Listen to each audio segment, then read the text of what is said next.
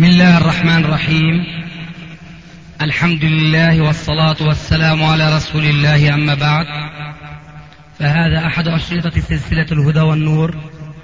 من الدروس العلمية والفتاوى الشرعية لشيخنا المحدث العلامة محمد ناصر الدين الألباني حفظه الله ونفع به الجميع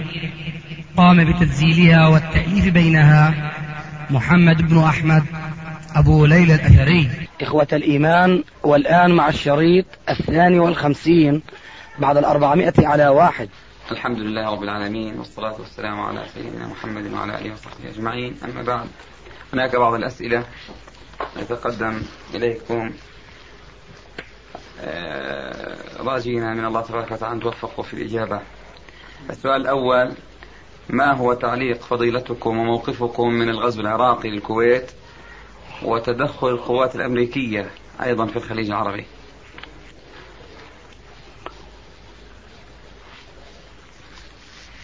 السؤال الشطر الثاني منه آه، ليس دقيقا السلام عليكم ورحمة الله وبركاته والقصد مفهوم وحسب المعنى المقصود قلبا وليس الملفوظ لفظا نجيبه واضح؟ واضح طيب أما اعتداء العراق على الكويت فلا شك أنه بغي وظلم لا يجوز شرعا بأي وجه من الوجوه مهما كانت المسوغات أو كما يقولون اليوم أم المبررات لمثل هذا الاعتداء ومعلوم لدى كافة المسلمين قول رب العالمين في القرآن الكريم وإن طائفتان من المؤمنين اقتتلوا فأصلحوا بينهما فإن بغت إحداهما على الأخرى فقاتلوا التي تبغي حتى تفيء إلى أمر الله ومما يوسف له أنه لا يوجد اليوم دولة مسلمة آه، تقوم بتطبيق الأحكام الشرعية مئة في المئة لا شك أن بعض الشر أهوى من بعض لكن بحثنا أنه لا يوجد مع الأسف دولة تطبق الأحكام الشرعية مئة في المئة ولو كانت موجودة اليوم فليست تلك الدولة التي تستطيع أن تنفذ هذا الحكم القرآني فأصلحوا بينهما فإن بغت إحداهما على الأخرى فقاتلوا التي تبغي حتى تفيء إلى أمر الله كان المفروض أن الدولة التي يرجح أن تطبق هذا الحكم الشرعي من الناحية الشرعية أو من ناحية تمسك الدولة بتنفيذ الأحكام الشرعية كان المفروض أن تكون هي الدولة السعودية لأنها خير الدول الإسلامية من حيث تطبيقها وتنفيذها لكثير من الأحكام الشرعية كان هذا هو المظنون فيها لكن الجانب الآخر الذي أشرت إليه في مطلع كلمتي هذه وهي أن تكون في موضع القوة التي تستطيع إذا ما أرادت أن تنفذ الحكم الشرعي المنصوص في الآية تستطيع أن تقاتل الطائفة الباغية فإن كانت هي آه، تستطيع من حيث أنها تنفذ الأحكام الشرعية إلى حد بعيد كما أشرت آنفا في بلادها فهي مع الأسف الشديد لا تستطيع أن تنفذ هذا الحكم الشرعي على غيرها ولذلك مع الأسف الشديد في الوقت الذي لم تستطع أن تنفذ هذا الحكم الشرعي هي من جهتها خشيت أن يصيبها ما أصاب جارتها وهي بينها وبين المعتدي عليها حدودا وفي المثل السوري العامي إذا حدأ جارك بل أنت ولذلك مع الأسف الشديد الدولة السعودية في الوقت الذي لم تكن في موطن القوة من حيث أنها تحاول إصلاح بين الطائفتين المؤمنتين المتقاتلتين فهي لو أرادت أن توقف الباغي عند حده ما تملك القوة لتنفيذ هذا الحكم الشرعي وأكبر دليل على ذلك أنها لما خشيت أن يصل عدوى اعتداء العراق على الكويت إلى السعودية لم تقتصر على الاستعانة بالدول العربية فقط وإنما استعانت استعانت بالدول الصليبية الكافرة وبعد هذا الكلام الذي هو جواب للشطر الأول من سؤالك يأتي الآن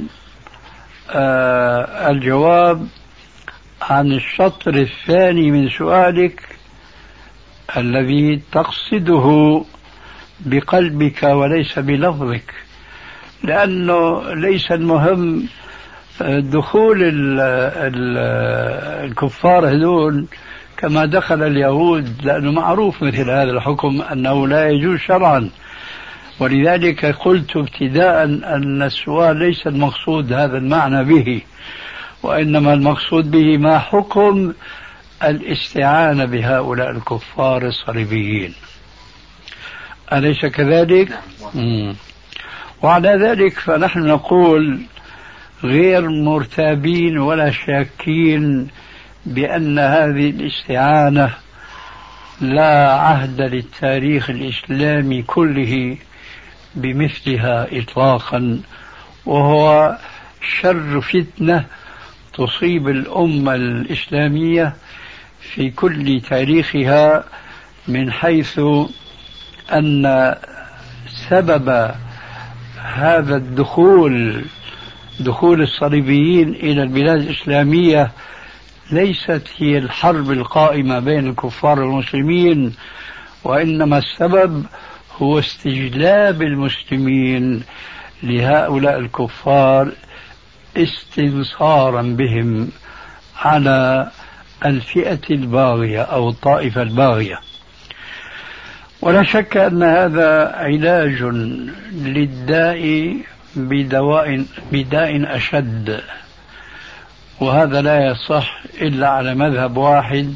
وهو مذهب أبي نواس وداوني بالتي كانت هي الداو وأنا في الواقع أتعجب كل التعجب آه، مما يبلغنا وأرجو أن يكون هذا الذي يبلغنا أن لا يكون صحيحا من حيث الواقع لأن الفقه الإسلامي بنصوص كتابه وسنة نبيه والاستنباط الصحيح لا يمكن أن يتقبل ما نسمعه من تبرير أو تسويغ بعض المشايخ الأفاضل في تلك البلاد استعانة السعوديين بهؤلاء الكفار الصليبيين ذلك لأن معنى كلامهم آه، يعود إلى ما يقوله بعض الفقهاء آه، في أصولهم وإن كانوا هم لم يشيروا إلى ذلك لكن صنيعهم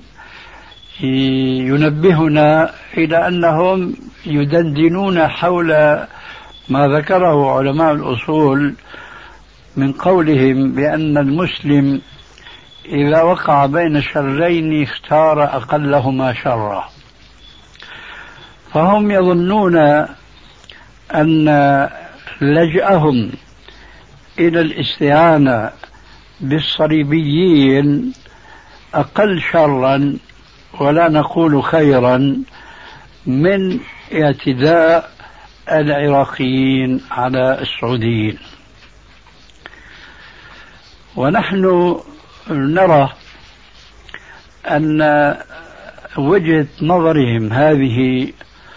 مردوده آه، نصا وفقها لان الاعتداء العراقي على السعودية لم يقع كما وقع على الكويت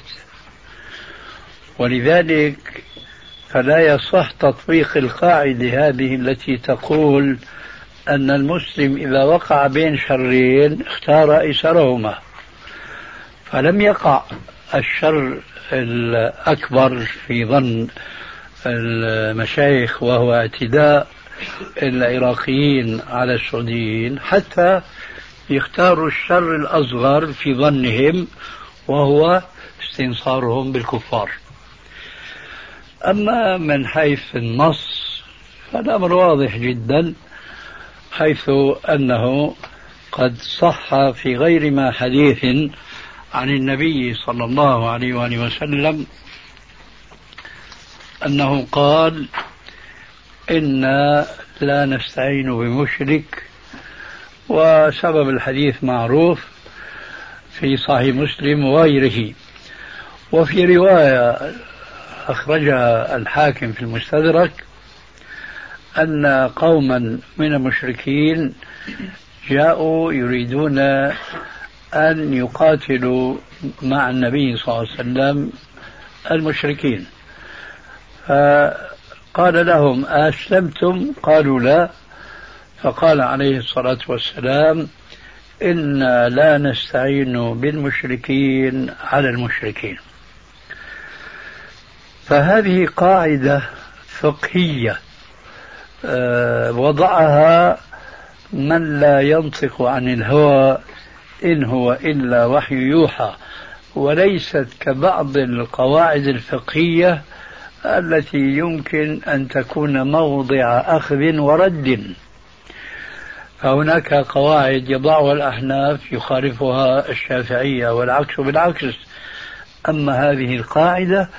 فقد وضعها رسول الله صلى الله عليه وسلم بنصه الصحيح الصريح إنا لا نستعين بمشرك وعلى ذلك ف معنى كون الشيء قاعدة أنه يجب التزامها دائما وأبدا إلا لأمر عارض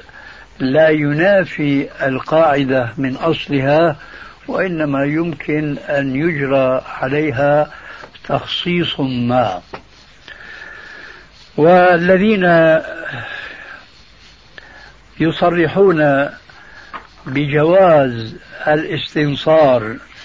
بالامريكيين والبريطانيين وغيرهم آه، يرون ان هذا الاستنصار له اصل في بعض الحوادث الجزئيه التي ثبتت في السنه المحمديه فتكون هذه الجزئيات مستثناه من القاعده ونحن نقول جوابا عن هذه الدعوة أولا قاعدة أصولية أنه إذا اختلف القول مع الفعل أي قول الرسول عليه السلام مع فعله فإذا لم يمكن التوفيق بين قوله وفعله كان قوله هو المقدم على فعله وإذا أمكن التوفيق فذلك خير وأبقى تلك الجزئيات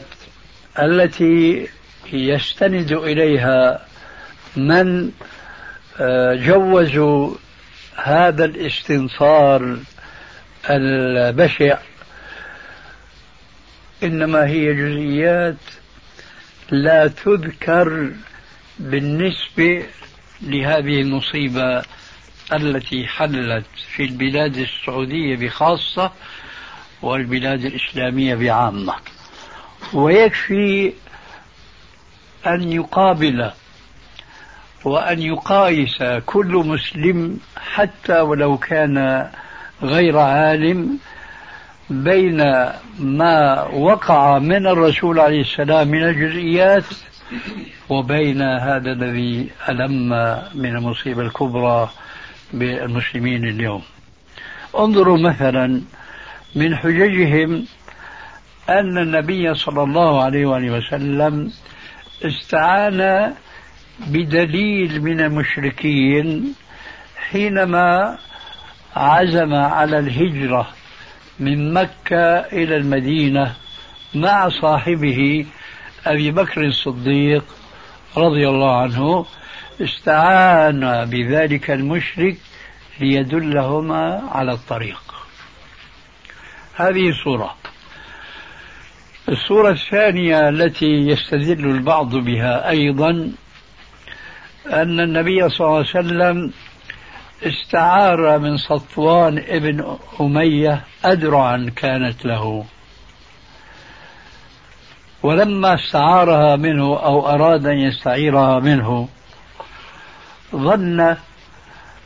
وهذا من موقف ضعفه هو تجاه موقف النبي القوي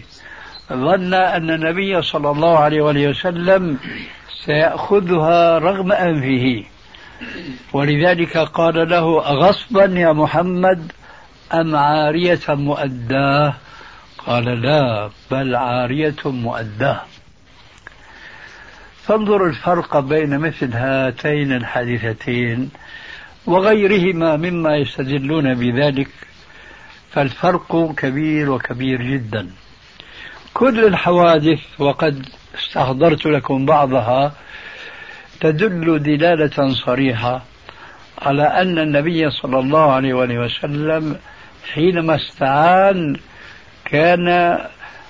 في موقف القوة والقدرة والتغلب على من استعان بهم لو أرادوا بهم عليه السلام مكرا كان هو الأقوى فهو كان مع صاحبه أبي بكر لو أراد مثلا ذلك الدليل المرشد على الطريق بين مكة والمدينة لو أراد بهما غدرا لاستطاع أن يتغلب عليه آه، صفوان ابن أمية أيضا شعر بضعفه ولذلك قال له تغصبها مني غصب أم هي عارمة قال له عليه السلام وهو كما قال تعالى وإنك لعلى خلق عظيم بل عارية مؤداه كذلك لما حالف مثلا في بعض الحوادث طائفة من اليهود حالفهم وهو القوي بدليل أنهم لما أرادوا الغدر به قاتلهم وانتصر عليهم كما هو معروف في السيرة النبوية فأين هذه الجزئيات من هذه المصيبة الكبرى التي ألمت بنا في هذا العصر حيث أن الدول الإسلامية كلها كلها بما فيها العراق نفسها التي يخشاها الدول الإسلامية كلها لو اجتمعت قاطبة لم تستطع إلا أن يعودوا إلى الإسلام لم تستطع أن يخرجوا الأمريكان والبريطان من البلاد الإسلامية كيف يقاس هذا الواقع الأليم بتلك الجزئيات مع منافاة هذا الواقع للقاعدة ينبغي أن لا ننساها إنا لا نستعين بمشرك هذه القاعدة فإذا اختلفت حادثة عن القاعدة يجب ضربها بهذه القاعدة ولا يجوز العكس وهو ضرب إيش القاعدة بهذا الواقع لنحاول أن نسلكها وأن نسوغها بجزئيات ليست آه، منافية لأصل الاستعانة المنفية بالقاعدة لأن النبي صلى الله عليه وسلم استعان تحقيقا لمصلحة وأرجو الانتباه لما أقول لمصلحة لا مفسدة فيها مطلقا أما واقعنا اليوم فأولا المصلحة غير متحققة وثانيا المفسدة متجسمة متحققة وأكبر دليل ما بدأت النذر تنذر بشر مستطير من جهة انتشار الفساد وانكشاف النساء بالعورات في كثير من البلاد السعودية التي احتلها الأمريكان وليس يهمني أن نحتج ببعض الروايات والجزئيات لأني حقيقة لا أثق بهذه الروايات سواء كانت لنا أو علينا وإنما علينا أن نتثبت من حيث روايات الجزئيات لكننا نعلم المشاهدة اليهود مثلا حينما احتلوا فلسطين أشاعوا فيها الفساد والخلاعة والفسق والفجور وإلى آخره والذين يذهبون إلى البلاد الأوروبيين والأمريكيين أيضا يرون هناك الفسق والفجور علنا فما الذي يمنع هؤلاء الكفار من أن ينشروا فسادهم في بلاد الإسلام وهم قد استدعوا إلى بلاد الإسلام ولم يفرضوا أنفسهم على بلاد الإسلام كما كان الشأن في الحرب الصليبية الأولى وأخيرا نقول من عاقبة هذا الاستنصار هل هناك طريق لإخراج هؤلاء الكفار من بلاد الإسلام إن قيل نعم هناك اتفاق مثلا بين السعوديين وبين الأمريكيين والبريطانيين أنه نحن أتينا بكم إلينا باختيارنا فإذا ما أمرناكم بالخروج من ديارنا وجب عليكم أن تأتمروا بأمرنا هل هذا كلام يعقله من يعرف قوة هؤلاء الكفار وغدرهم ونكثهم بعهودهم ومعاينهم من جهة ومن جهة أخرى يعرف ضعف المسلمين وضعف الدول كلها لذلك لا أجد فيما نسمع اليوم من حجج يريدون بها تبرير هذه المصيبة ما يجعلها جائزة إطلاقا بل هذه مصيبة كما قلت في تضاعيف كلامي لم يصب العالم الإسلامي بمثلها أبدا وأرجو الله تبارك وتعالى أن آه، ينجينا منها بمعجزة من عنده وإلا فالمسلمون أعجز من أن يصدوا اليهود من بلاد المسلمين وهم الذين كانوا يقال عنهم شرذمة من من اليهود الأذلة فكيف نستطيع أن نرد الأمريكان والبريطان والإفرنسيين وغيرهم ممن تكالبوا على المسلمين وبطلب من دولة مسلمة كنا نرجو أن تكون في مقدمة الدول الإسلامية التي ترفض الاستعانة بالمشركين وإنا لله وإنا إليه راجعون نعم، في هذه الظروف ما هو موقف المسلم في شتى أنحاء البلاد الإسلامية من طلب العراق مثلا مجاهدة هؤلاء الكفار واعتبار أن هذا جهادا إسلاميا كما نسمع بغض النظر عن حقيقة ما نسمع إنما يقولون جهاد إسلامي واستنفار إسلامي لقتال هؤلاء الكفار الذين يعتبرهم كثير من المسلمين محتلين وليسوا مساعدين أو مساندين أو لكف أذى العراق نعم بارك الله فيك نحن سئلنا هذا السؤال مرارا وتكرارا وجوابنا باختصار كما يلي أولا ليس هناك راية آه، تنادي بالجهاد في سبيل الله وإنما هناك سياسة حكم جبري يحب التسلط والتغلب والعراق حينما آه، استولى على الكويت ما استولى باسم الجهاد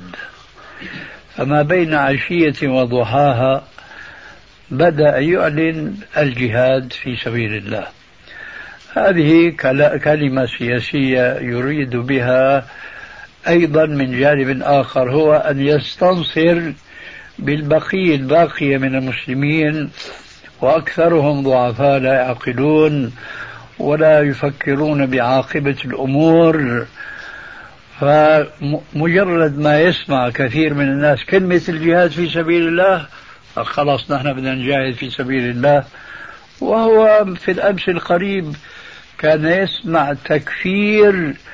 بعض الشيوخ لصدام ولحزبه وإلى الآن نسمع تمجيدا بصدام وبدولته لأنها وقفت ضد السعودية وضد إيش الأمريكان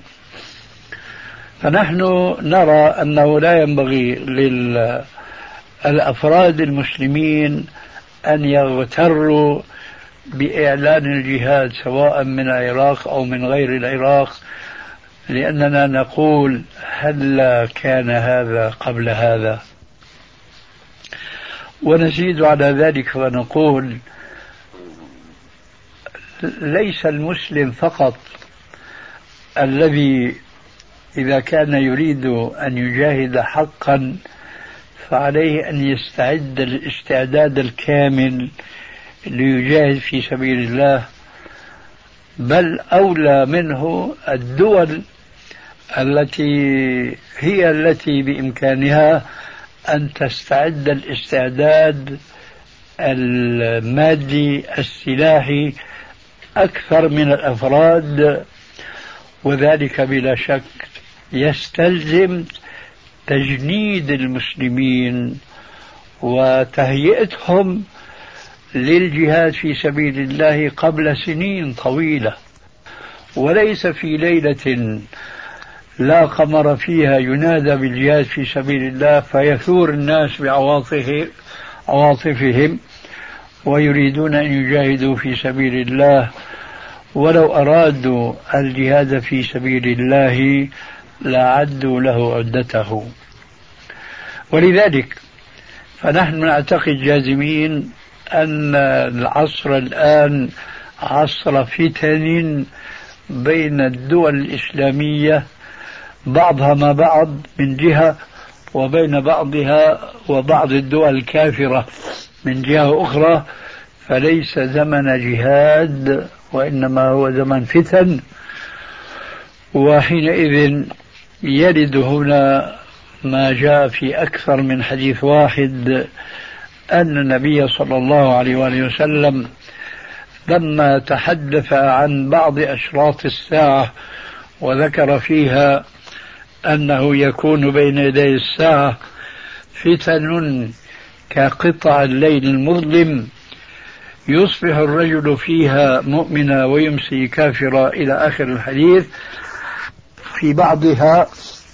يقول عليه السلام يبيع أحدهم دينه بعرض من الدنيا قليل وفي بعضها يأمر عليه الصلاة والسلام المسلمين أن يلزموا بيوتهم وفي رواية عربية فصحى يقول كونوا أحلاس بيوتكم لذلك نحن لا نرى اليوم أن ينضم مسلم لا إلى العراق ولا إلى من يعادي العراق آه، الكويتيين الآن الذين شكلوا مقاومة هناك فلا نرى أن ينضم المسلمون لا إلى هؤلاء ولا إلى هؤلاء لأن الجميع لا يقصدون الجهاد في سبيل الله لكننا نقول آه، شيئا توضيحا لإشكال عند بعض الناس الذين لا يتصورون الواقع تصورا كاملا فيقولون إذا حينما تقول كما قال الرسول كونوا أحلاس بيوتكم إذا نخلي الأمريكان يقاتلوا أخوان إخواننا العراقيين ونحن ما نقاتل الأمريكان مع العراقيين نقول لهم يا إخواننا لو كان الموضوع قتال يقوم بين العراقيين والأمريكان فحينئذ يجب مساعدة العراقيين على أمريكان وتصبح العراق في اعتقادي من حيث وجوب مساعدتها آه، أفغان ثانية لكن هذا فيما تصورنا إذا تصورنا أن القتال هو بين العراقيين والأمريكيين أما والواقع ليس كذلك سيكون القتال أولا نقول جملة آه، عامة سيقول سيكون بين العراق والأمريكي والأمريكيين ومعهم المسلمون فليس القتال بين العراق والأمريكان فقط بل بين العراق من جهة والأمريكيين والمسلمين الذين معه من جهة أخرى هذا كلام مجمل لكن إذا عرفنا سياسة الدول الكافرة وأنهم لا استعداد لهم أن يريقوا دم أحد من جنودهم ما دام أنهم يجدون جنودا من المسلمين يقاتلون بهم المسلمين العراقيين ولذلك فالواقع الذي يتصوره كل مسلم أن الكفار سيقدمون كبش الفداء المسلمين من السعوديين والمصريين والدول الإسلامية الأخرى وأي القسمين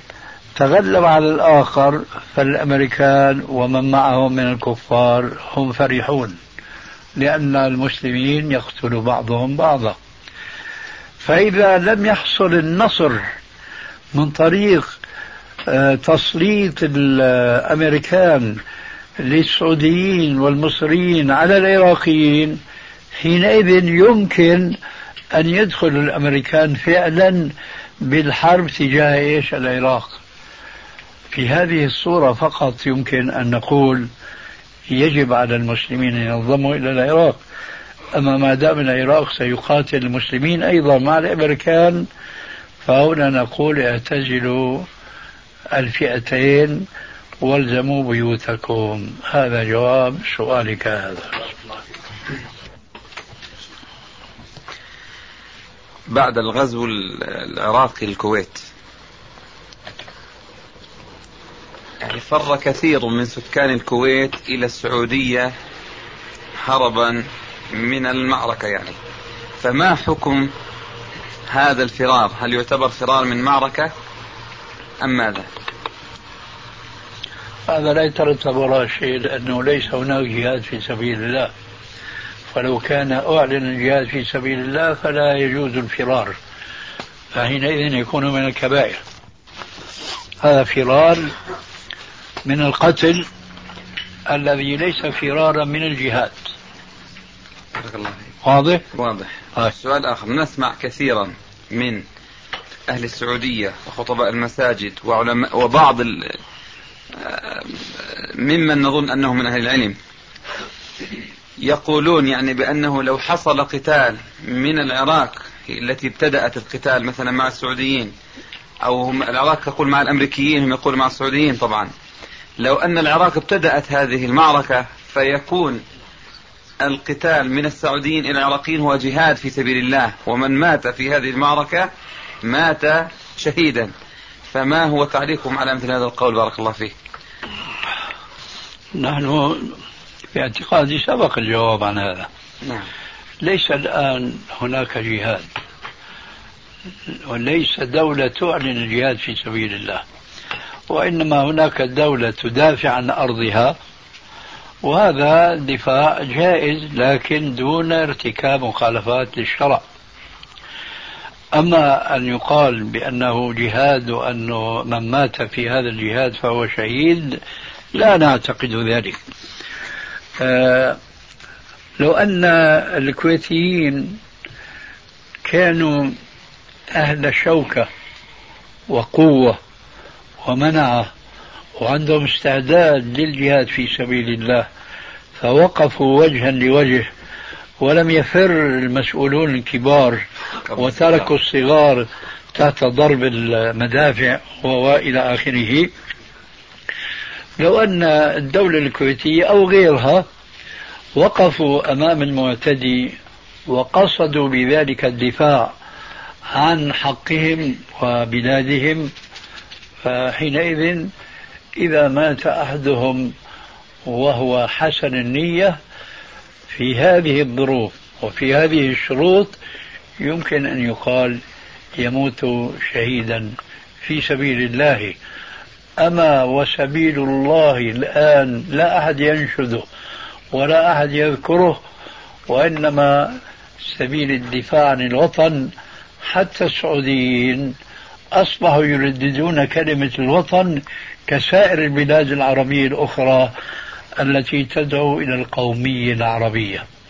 أما الجهاد في سبيل الله أما القتال في سبيل الله فقد أصبح نسيا منسيا ليس عمليا فقط بل حتى لفظيا فإذا الجواب أنه لم يعلن الجهاد مع الأسف من أي جهة من الجهاد لكن إذا اعتدت دولة على أخرى ودافعت الدولة المظلومة فما قتل فيها يكون سبيلها الجنة ولا شك لكن بقصد الانتصار لله عز وجل ولدينه سؤال يعني حول الظروف أيضا الحالية بالنسبة للعراق يعني تكالب الناس الآن والدول العالمية والكافرة على العراق وقد مضى حديث في صحيح الإمام مسلم من أش... في يعني في باب من أشراط الساعة يوشك أهل العراق ألا يجبى إليهم دينار ولا قفيز قلنا من أين ذاك قال من العجم يمنعون ذاك إلى آخر الحديث هل الحادثة هذه أما وقد اجتمعت كل الدول تقريبا في العالم على ألا يجبى إلى العراق شيء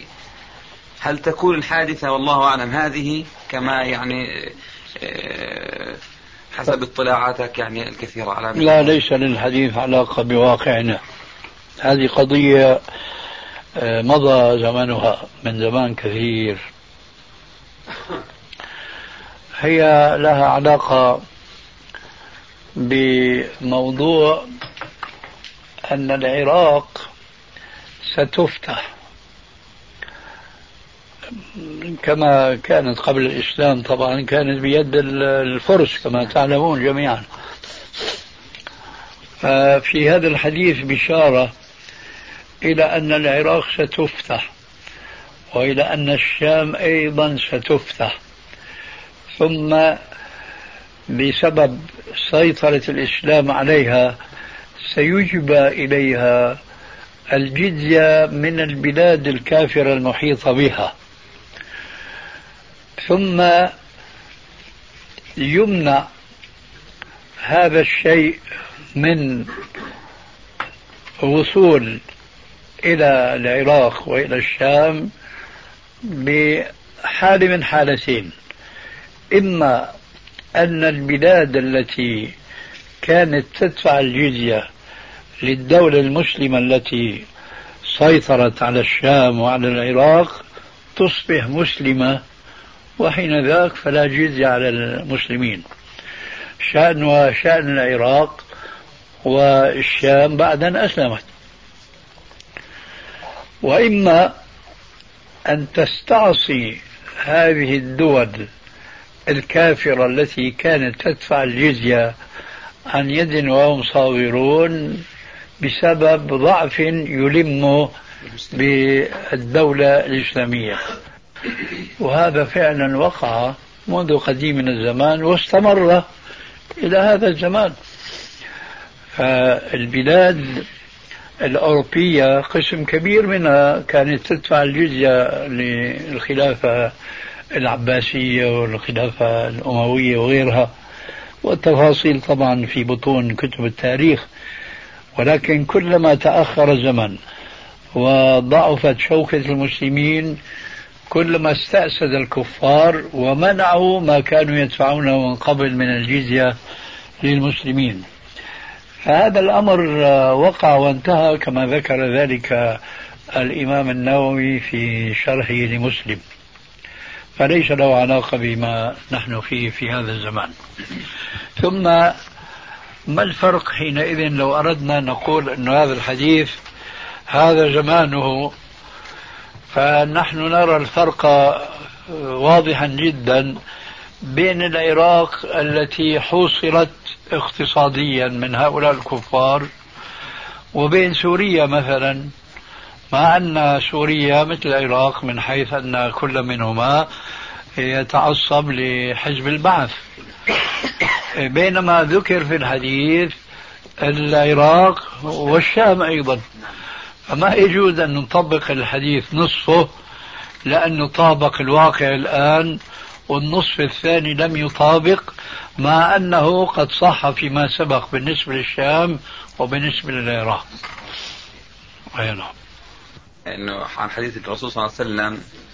تداعى عليكم الأمم كما تداعى الأكلة إلى قصعتها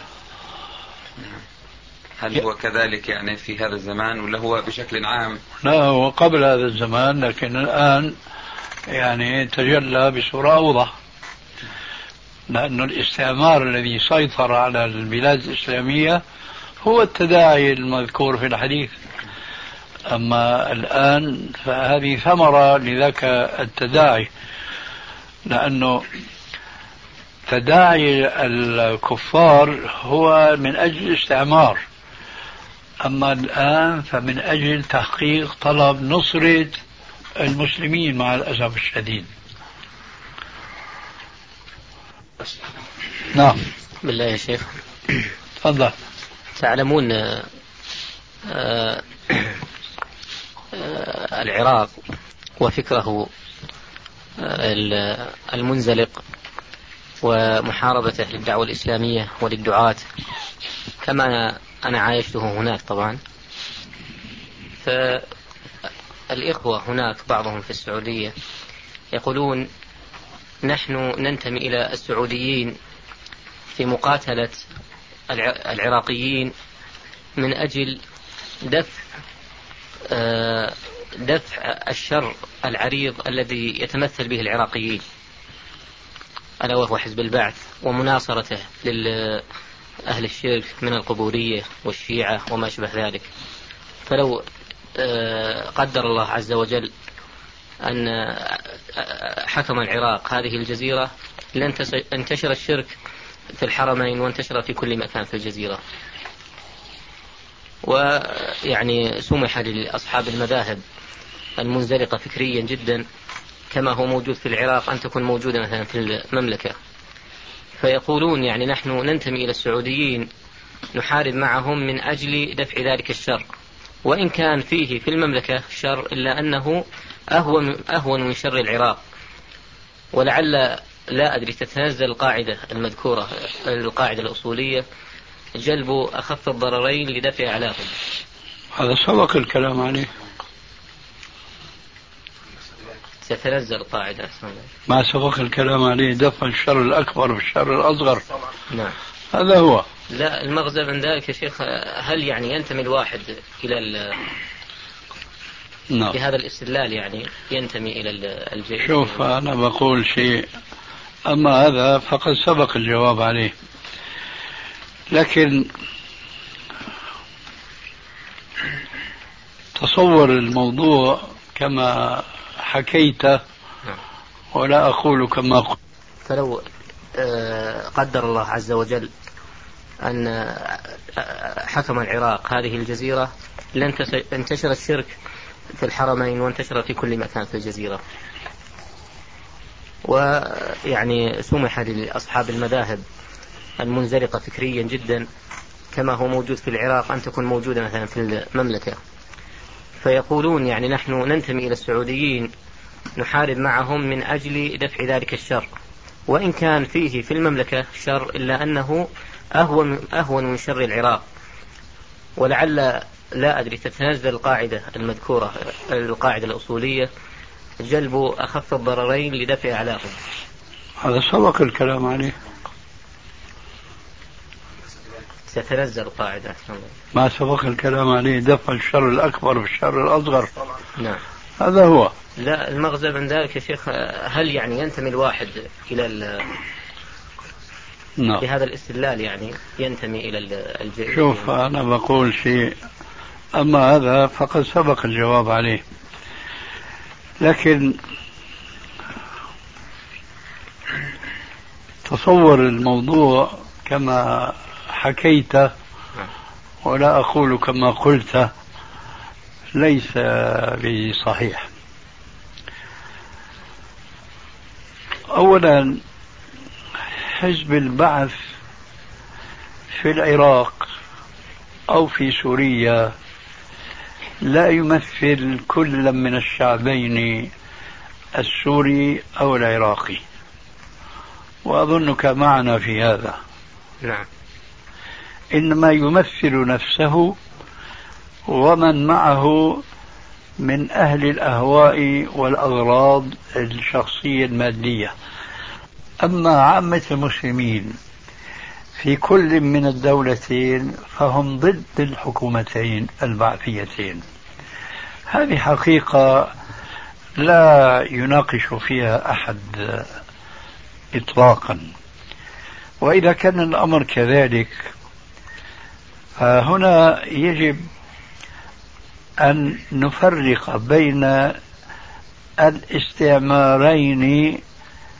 لو وقع الآخر كما وقع الأول الاستعمار الأول الذي وقع هو الاستعمار الصليبي كما شرحنا آنفا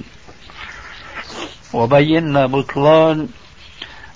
الأدلة أو الاستدلال بتلك الأدلة على تسويغ هذا الاستنصار بهؤلاء الكفار حينما يستولي الأمريكان والبريطان على بعض البلاد العربية كالسعودية لا يعني أن الحكومة الأمريكية هي التي استولت وإنما يعني أن الشعب الأمريكي بحكومته هو الذي استولى وعلى ذلك فقس أي دولة أخرى أما لو استولى لا سمح الله العراق على البلاد السعودية فلا يعني ذلك أن الحزب البعث بشعب العراق استولى على السعودية وإنما حزب البعث الذي لا يمثل الشعب العراقي هو الذي استولى ولذلك نحن لو أردنا أن نأخذ بأخف الشرين لا شك أن الشر استئلاء استيلاء آه، حكومة البعث التي لا تمثل الشعب المسلم شرها أقل من شر استيلاء الحكومة الصليبية التي تمثل الكافر وتمثل الكفر وهذا واضح جدا فالشعب الامريكي مع دولته في صليبيته اما الشعب العراقي والسوري ليس مع دولته في بعثيته افترق الأمران تماما هذا من جهة من جهة أخرى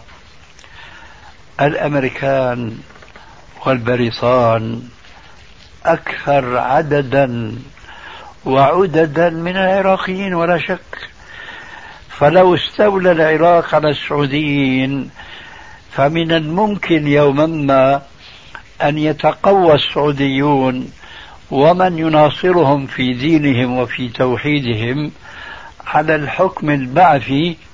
لأنه لا يمثل الشعب العراقي أما أن يستطيع يوما ما أن يتغلب على الحكم الأمريكي والبريطاني الذي يمثل الشعبين في دينهم وفي آه، شركهم وكفرهم هذا أصعب بكثير من الانتصار الأول على دولة العراق البعثية التي لا تمثل الشعب العراقي المسلم لذلك فأنا أرى أن ما حكيته من ادعاء أننا ننضم إلى السعوديين كما عبرت أنا لدفع الشر الأكبر بالشر الأصغر هذا أولا فيه أقل ما يقال عدم آه، تفكير دقيق لتقدير المفسدتين مفسدة احتلال الصليبيين للبلاد الإسلامية آه، ومفسدة احتلال حزب البعث للبلاد الإسلامية هذا شيء وشيء آخر لابد من إعادة تفكير به العراق ما اعتدى ما اعتدى على السعوديين فلو اعتدى ممكن ان يقال وانا اقول في كثير من الاحيان ان القاعده التي ذكرت انت اخيرا وذكرتها انا من قبل وهي كلها تلتقي بدفع المفسد الكبرى بالصغرى او دفع الشر الاكبر بالشر الاصغر هو مأخوذ من قوله تعالى إلا ما اضطررتم إليه وذلك يعني حينما يقع الإنسان في المشكلة فلا بد له من أن يرتكب أحد الضررين وكل ما في الأمر بالنسبة للسعودية أنها خشيت أن يصيبها ما أصاب جارتها الكويت فاستعانت ما في مانع أن تستعين بالدول العربية أما أن تستعين بالدول الكافرة والتي لا سبيل إلى إخراجها إلا أن يشاء الله بمعجزة من عنده تبارك وتعالى لأننا ما استطعنا أن نخرج اليهود وقد مضى عليهم هذه السنين ونصيح من كل الدول العربية وأولها العراق أن نحن نريد أن نخرج اليهود من فلسطين ثم لا نسمع إلا كما قيل أرى أسمع جعجعة ولا أرى طحنا فلهذا أعتقد أن تسويغ الوقوف بجانب القتال مع السعوديين للعراقيين مع مخالفته لقوله عليه السلام في زمن الفتن كونوا أحلى سبوتكم لا نراه تسبيغا مقبولا ولعلنا جميعا من الحاضرين نتذكر بأنه لما وقع القتال بين علي ومعاوية وشتان بين هذا القتال وبين ما قد يقع اليوم من حيث أن قصد من, من كل من الفئتين يومئذ هو الانتصار لدين الله عز وجل أما اليوم فلا شيء من ذلك سوى الحرص على المحافظة على ثورة البلاد وأراضيها مع ذلك فنعلم جميعا بأنه قد وجد في زمن القتال بين علي ومعاوية ناس من أصحاب النبي صلى الله عليه وسلم يعتزل الفريقين لماذا؟ لأنها معركة بين المسلمين يقاتل بعضهم بعضا وأحد هؤلاء الأصحاب كان معتزلا ومن ضم إلى جيش علي إلا حينما قتل عمار بن ياسر لأن هذا الصحابي المعتزل للفريقين كان قد سمع من النبي صلى الله عليه وسلم قوله ويح عمار تقتله الفئة الباغية فلما وقع عمار قتيلا من جيش معاوية حينئذ رأى البرهان الساطع فانضم إلى علي أما من قبل كيف أنا أقاتل المسلمين مع علي فإلى هنا كان خوف السلف من أن يدخلوا في معارك تقع بين المسلمين وخاصة إذا كان الأمر كما هو اليوم ليس قتالا في سبيل الله وإنما هو سبيل انتصار للمادة وليس للدين هناك بعض الإخوة الله ممن ينتمون إلى أهل الكتاب والسنة يرون في الأحداث الأخيرة هي فرصة مثلا لإنشاء دولة مسلمة ليس انتصارا لحاكم الكويت إنما إنشاء دولة مسلمة في الكويت وهم ممن يحسن الظن بهم فهنا يعني هل يجوز قتال العراقيين لإخراجهم من الكويت ولإنشاء دولة إسلامية على منهج السلف الصالح شايف هل يجوز هذا مثلا أو هل يجوز لهم ذلك لا نزال نعيش في الأحلام هل أعدوا العدة لا ادري. ما تدري طيب الله المستعان يا أخي هؤلاء الآن فكروا ولا قبل الآن هذا سؤال ثانيا قبل الآن كانوا يستطيعون وما فعلوا والآن استطاعوا فأرادوا أن يفعلوا الآن أقل استطاعة الله أعلم فإذا كيف يفكرون الله المستعان يا أخي يا أخي الدهر هذا أمر عجيب جدا كان ذكرت لبعض إخواننا أنه في بعض الأحاديث أنه في زمن الفتن يكون رجال لا عقول لهم أو عقولهم هباء عقولهم هباء يحسبون أو يحسب أكثرهم أنهم على شيء وليسوا على شيء وهذا نحن من نعني مين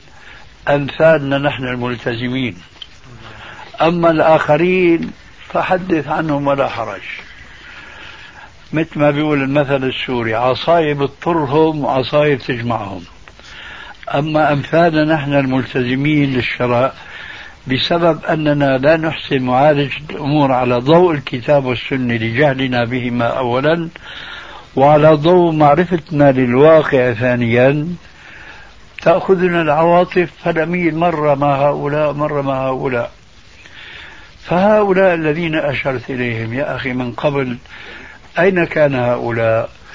كانوا يعيشون في دول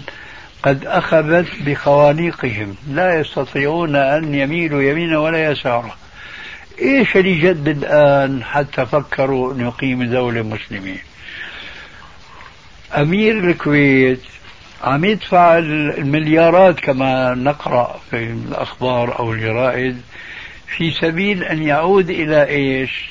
إلى عرشه إلى ملكه ترى إذا ما سمع بأن هناك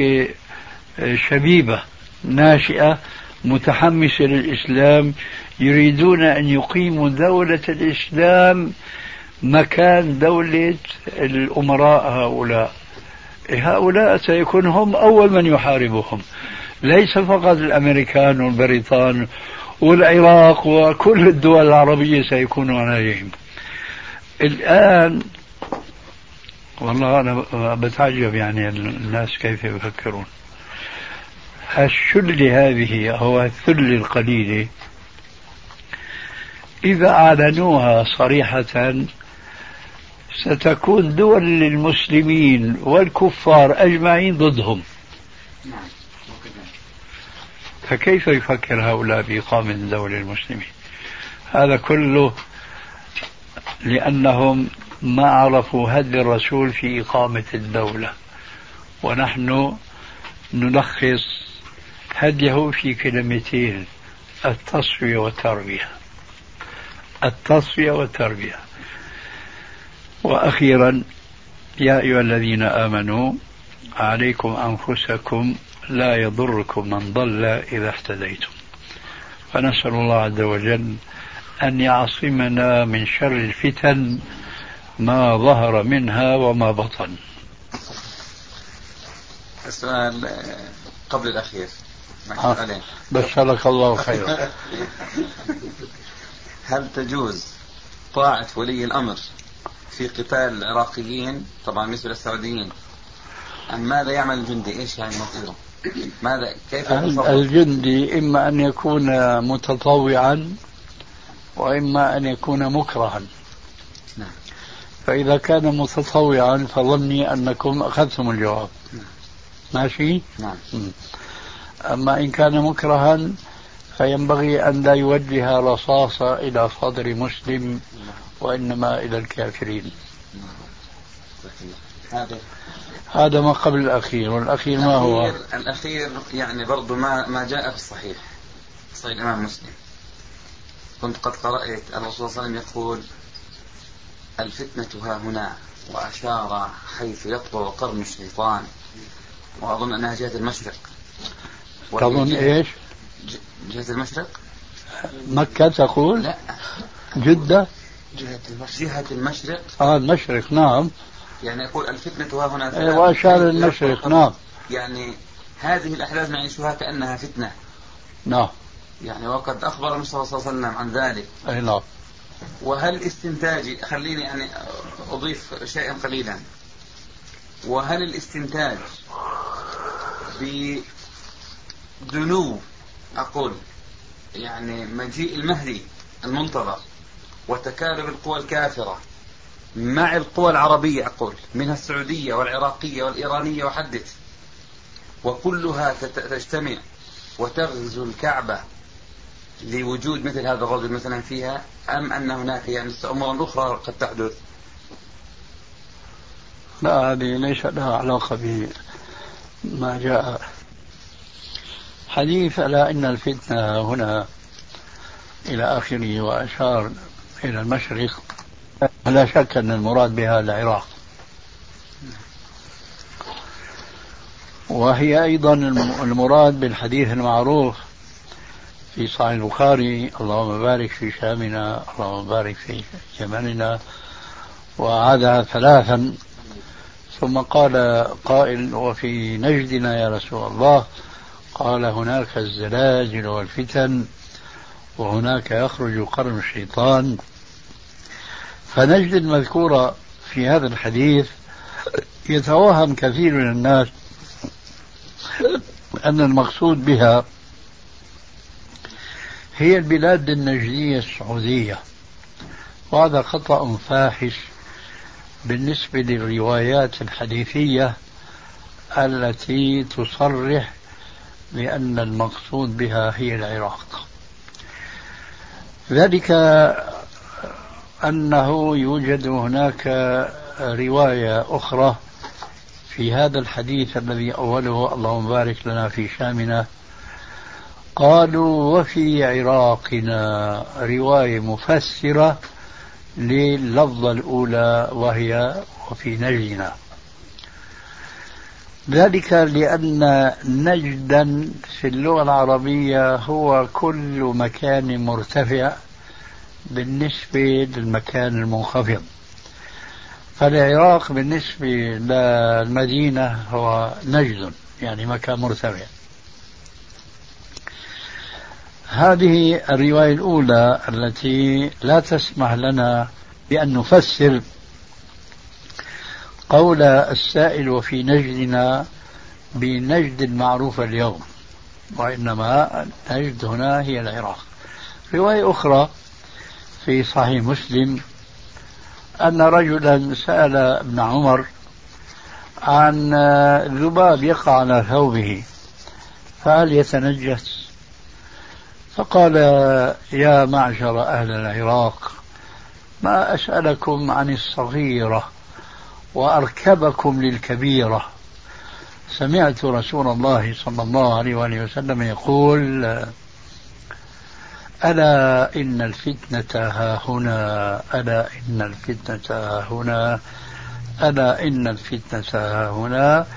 يؤم بيده إلى العراق صحيح أنه هذه الأحاديث هي تنصب على العراق ولكن ذلك لا يصدق عليها أبد الدهر يعني دائما وأبدا وإنما إذا قامت فتنة هناك فلا شك أنها من عموم هذا الحديث ويمكن والحالة هذه أن ندخل فتنة اعتداء العراق على الكويت هو أو هي من الفتن التي أشار إليها الرسول صلى الله عليه وسلم في هذه الأحاديث الصحيحة وختاما هذا يذكرني بما كنت ذكرته في بعض أجوبتي أنني أقول أن جلب السعوديين والحق حقا يقال جذب السعوديين أو الحكومة السعودية للصليبيين إلى بلادهم وباختيارهم هو شر أكبر من اعتداء العراقيين على الكويت هذا قلته أكثر مرة والآن أختم هذه الجلسة بهذه الكلمة فأقول إن جلب السعوديين أو الحكومة السعودية لأني سأقول كلمة آه، مضطرا إليها مع الأسف بيان الحقيقة كما أن حزب البعث العراقي لا يمثل الشعب العراقي كذلك الدولة السعودية لا تمثل الشعب السعودي بمن فيهم من أهل العلم والفضل والصلاح والتقوى فسياسة الدول أو الحكومات العربية اليوم لا تلتقي مع رغبات الشعوب المسلمة وخذ مثالا لا يختلف فيه مشايخ السعوديين اليوم انتشار التماثيل والصور في الدوائر الحكومية التي هذا الانتشار الذي ينافي دعوة التوحيد وينافي ما كان يقوله ولا يزال يقوله رجال التوحيد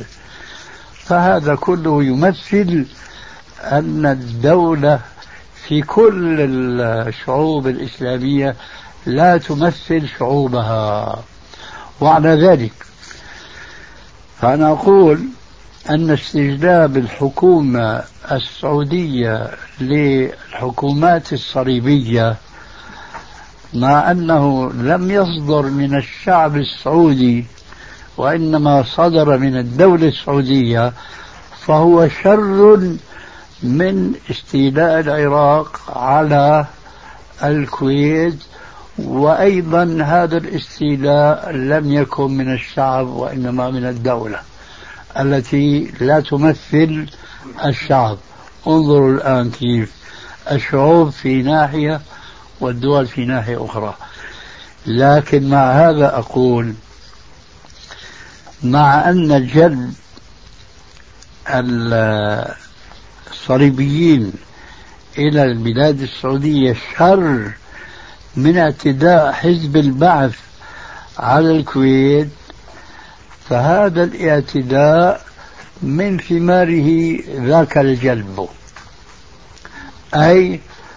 اعتداء الحكومة العراقية على الكويت هي السبب في جلب هذه المصيبة الكبرى وهي الاستعانة بالكفار وجلبهم إلى بلاد الإسلام وكنت أقرب هذه الحقيقة بمثل عربي قديم قال الحائط للوتد لم تشقني قال سل من يدقني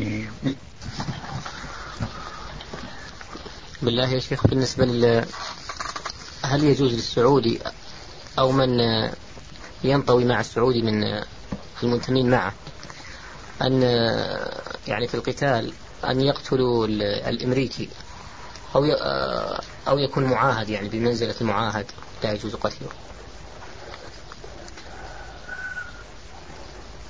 كيف لأنه هي أو ضيعت الموضوع شوي حدد كلامك نعم. هل يجوز للسعودي هل يجوز للسعودي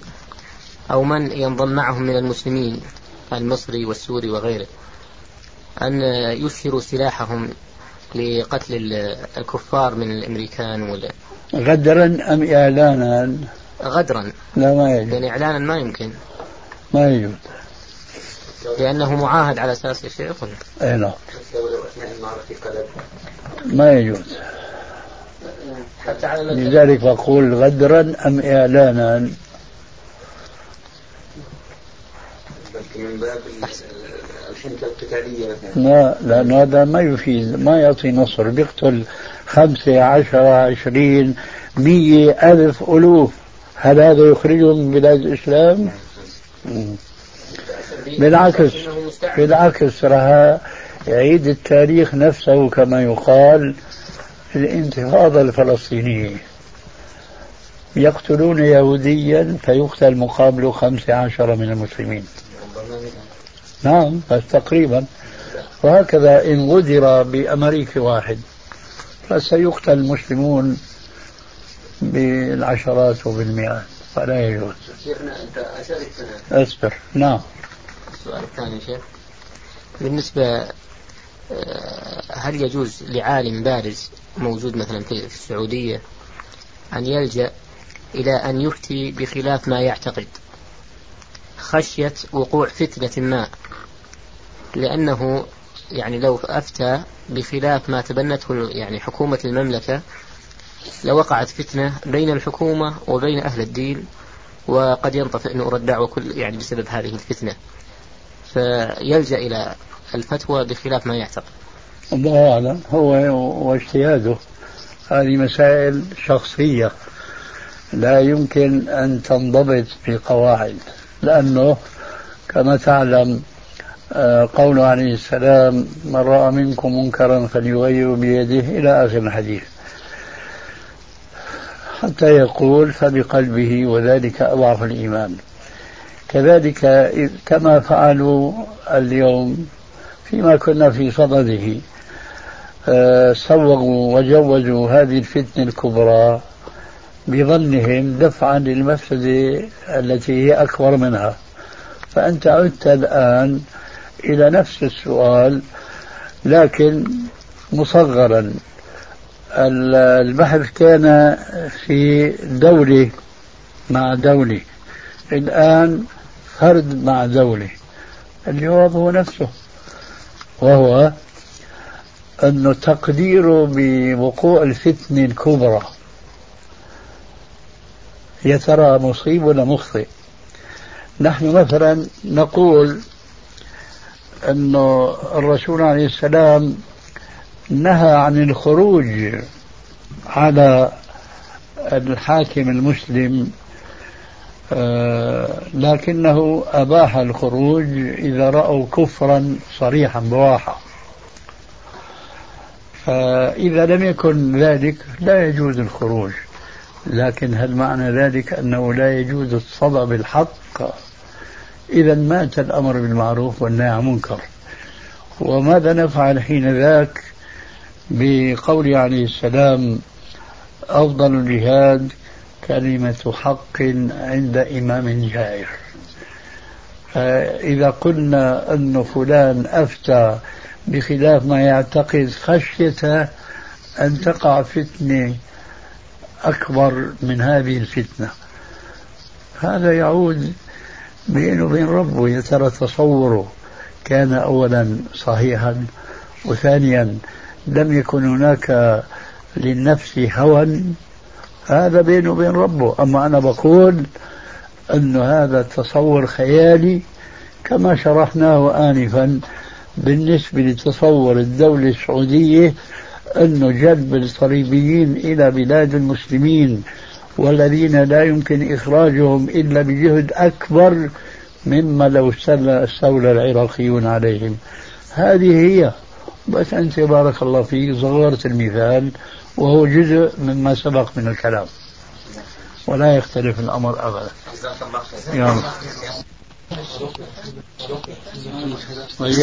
أنه سيصبح الأمر هناك كما هو الشأن في الانتفاضة يقتل مسلم يقتل كافر فيقتل مقابله عشرات المسلمين سمعت هذا الكلام؟ ها؟ هسه؟ الله يهديك نحن قلنا هذا و... وقلت أنا بعبارة يقتل يهودي فيقتل مقابله عشرة هو شو قال؟ 100 شايف؟ فأنا ما حبيت بالغ قلت أنا يقابل مقابل قتل المسلمين برجل من اليهود يقتل من المسلمين عشرة فهو ثنى عليه قال لا بل ومئة وين كنت أنت؟ فالآن نتصور أنك أنت في الجيش السعودي هل عم يقاتل مع مين؟ مع الأمريكان لمين؟ للمسلمين العراقيين إلى آخره فأنت قتلت أمريكي أمامك أما إذا كان وراك فانكشفت نعم.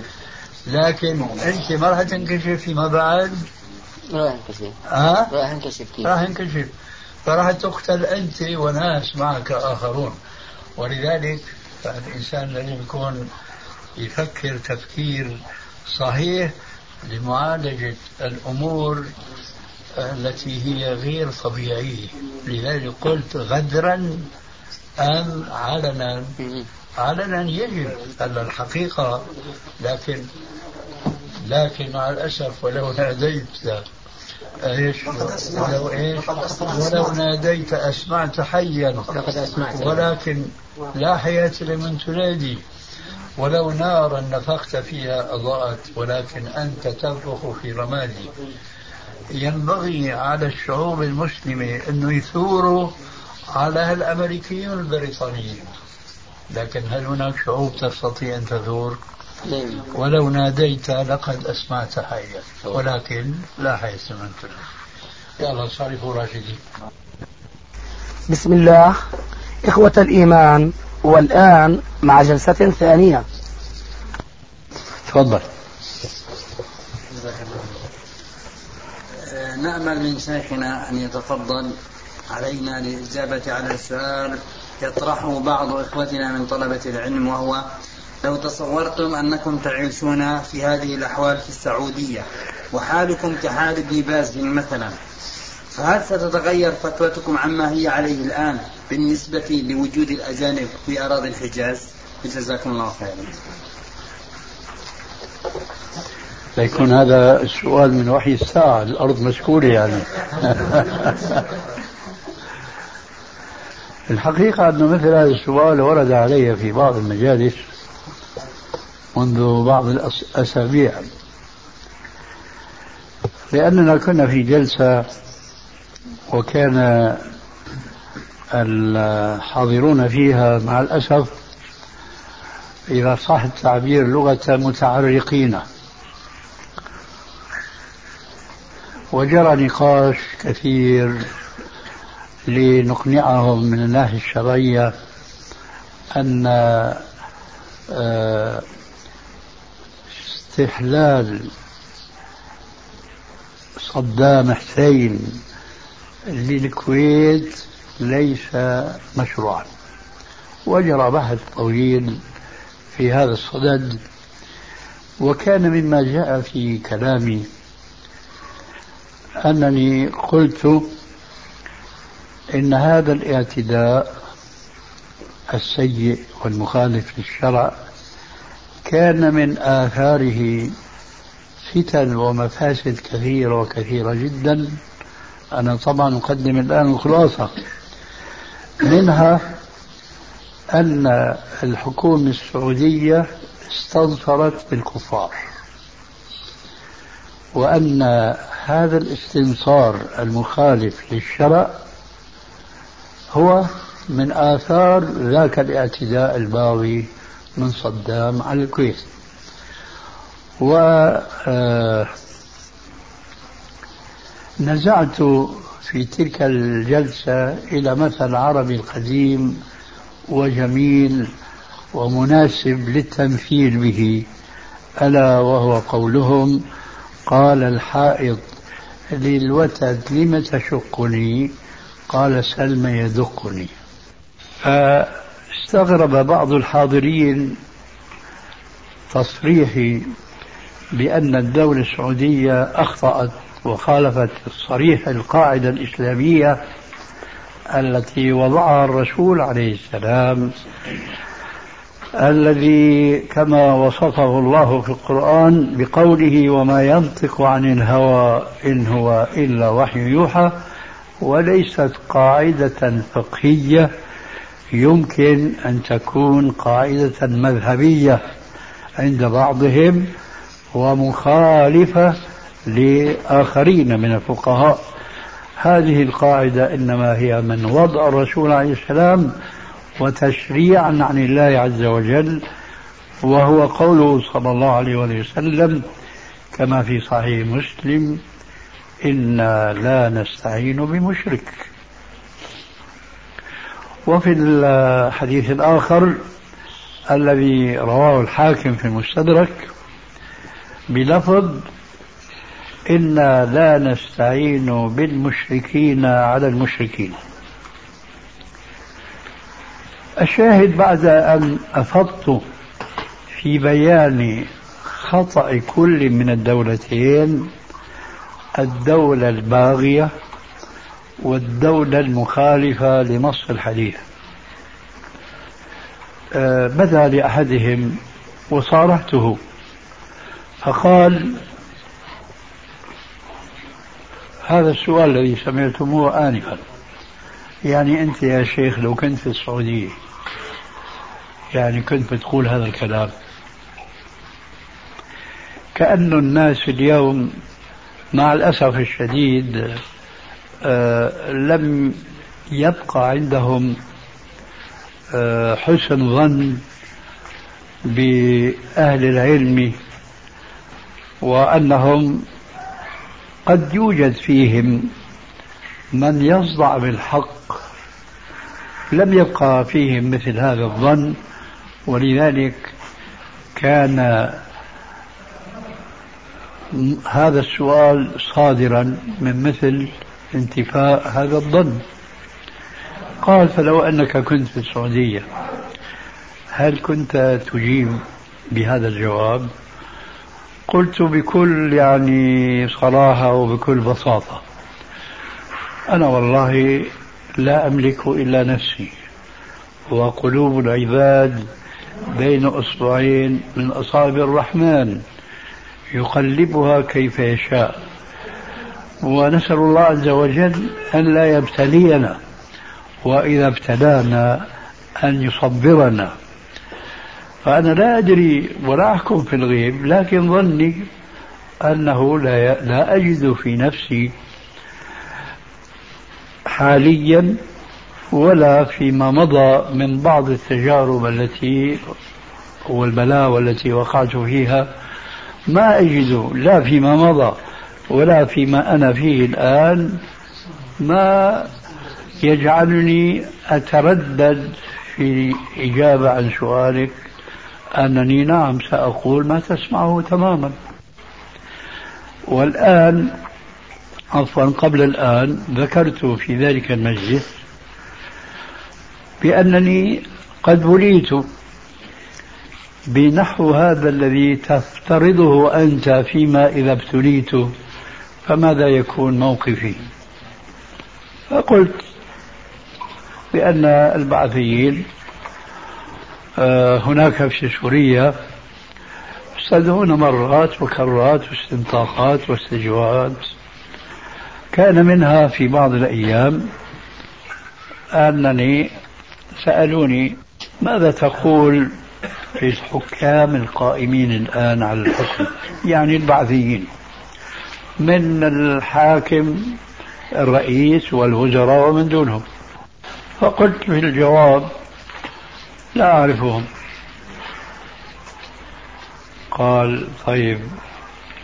ماذا تقول في الحكم القائم الآن يعني حكم البعث هل تؤيده قلت لا قال لماذا قلت لأنه مخالف الإسلام ومن هناك إلى السجن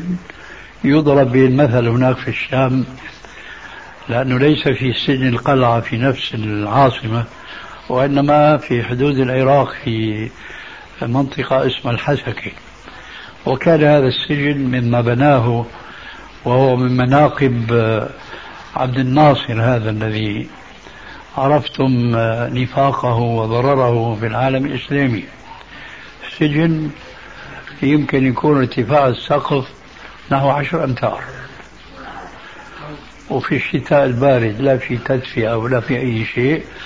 والنور معلق هناك في السقف فوق وفي قصة لا أريد الآن ذكرها لنعود إلى تمام الجواب عن هذا السؤال فأنا قلت للسائل مشار إليه آنفا وأعلق الآن على هذا السؤال أنه في ظني أنني لو استدعيت بعد هذا الجواب الصريح الذي أدين الله به أن الاستعانة بالكفار خاصة الأمريكيين والرضا بدخولهم بلاد الإسلام استنصارا بهم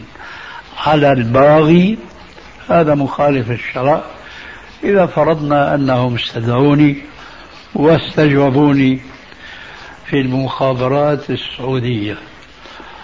وأنا هذه زيادة الآن بمناسبة السؤال أقول أنا لا أظن في المخابرات السعوديين إلا إن لم يكونوا خيرا من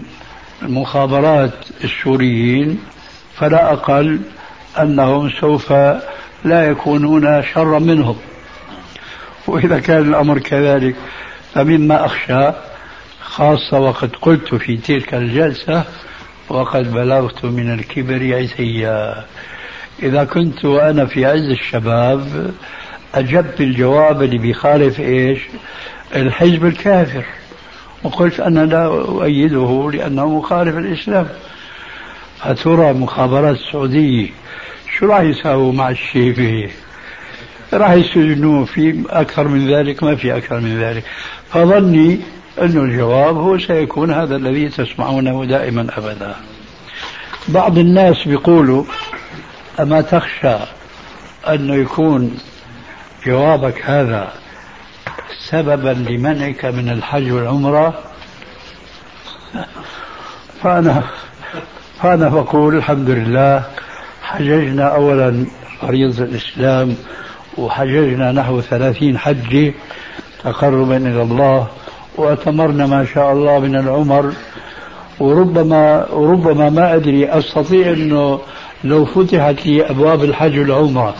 أستطيع بما بقي من قوة أن أعيدها فإذا منعوني من الحج والعمرة بقول بلسان الحال ولا أقول بلسان القال أنت مسكر ولا مبطل بخمسه جواب نعم لكن هنا, هنا عندي ملحق خير أرجو أن تجيبوننا عليه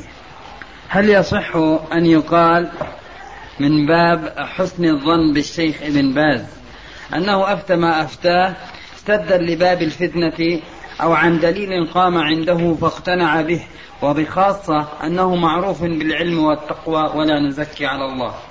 إيه، لا يمكن أن نقول في مثل الشيخ وأمثاله من الذين نشهد لهم أولا بالعلم النافع